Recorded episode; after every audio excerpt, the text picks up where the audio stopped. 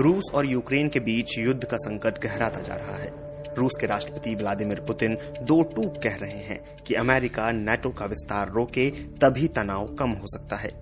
Putin यह शर्त भी रख रहे हैं कि अमेरिका इस बात की गारंटी दे कि यूक्रेन नेटो में शामिल नहीं होगा। पुतिन को लगता है कि यूक्रेन नेटो में शामिल होगा तो वह रूस की सुरक्षा के लिए खतरा है।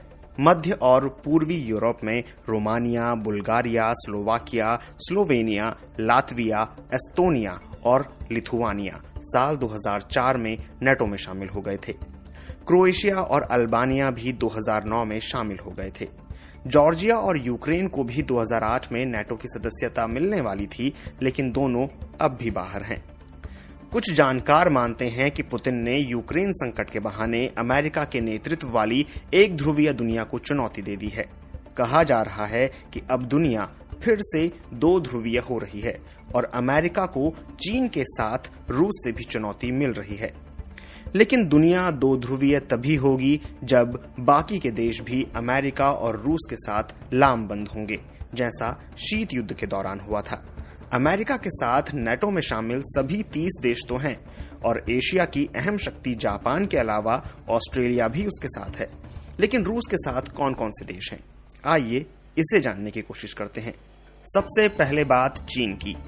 चीन भी रूस की तरह नेटो का विस्तार नहीं चाहता है। यूक्रेन पर संयुक्त राष्ट्र सुरक्षा परिषद की बैठक हुई तो चीन ने बातचीत जारी रखने की अपील की। संयुक्त राष्ट्र में चीन के राजदूत ने कहा कि उनका देश चाहता है कि सभी पक्ष आपस में बातचीत और सलाह मशविरा जारी रखें। चीन ने कहा था कि संयुक्त राष्ट्र चार्टर के तहत सभी देश शांतिपूर्ण माध्यमों से अंतर्राष्ट्रीय विवादों का हल निकालें। पिछले दिनों चीन के विदेश मंत्री वांगी ने अंतर्राष्ट्रीय समुदाय से अपील की थी कि वे नए शीत युद्ध की किसी भी कोशिश को सफल न होने दें। यह भी कहा जा रहा है कि रूस पर पश्चिमी देशों का प्रतिबंध बढ़ रहा है। ऐसे में चीन ही उसे मदद करेगा। अभी अमेरिका को विश्व राजनीति के कई मुद्दों पर चीन और रूस साथ मिलकर चुनौती दे रहे हैं। अब भारत की बात करें तो भारत दुनिया की पांचवी बड़ी अर्थव्यवस्था है और एशिया की तीसरी सबसे बड़ी। कहा जा रहा है कि भारत के लिए रूस या अमेरिका में से किसी का भी खुलकर पक्ष लेना मुश्किल है। भारत ने संयुक्त राष्ट्र सुरक्षा परिषद में जो कुछ भी कहा, उसमें ना तो रूस की निंदा थी और न ही यूक्रेन की संप्रभुता की बात कही थी। हालाँकि भारत ने यह भी कहा कि इस समस्या का समाधान कूटनीतिक वार्ता के ज़रिए ही संभव है।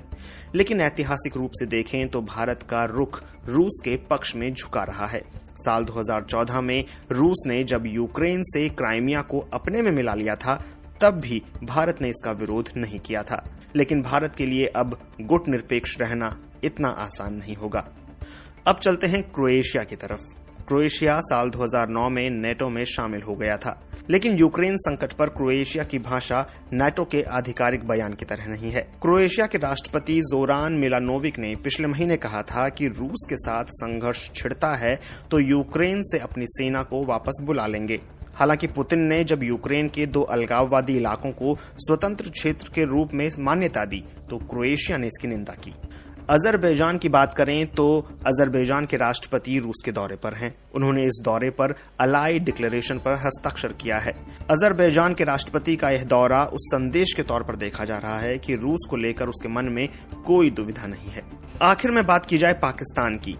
तो इस बेहद नाजुक पल में पाकिस्तान के प्रधानमंत्री इमरान खान रूस के दौरे पर गए।